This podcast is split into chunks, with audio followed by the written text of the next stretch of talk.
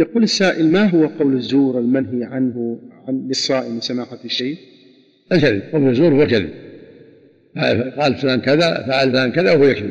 هذا قول الزور. الله يقول سبحانه فاجتنبوا الرجس من الوثان واجتنبوا قول الزور. يعني الكذب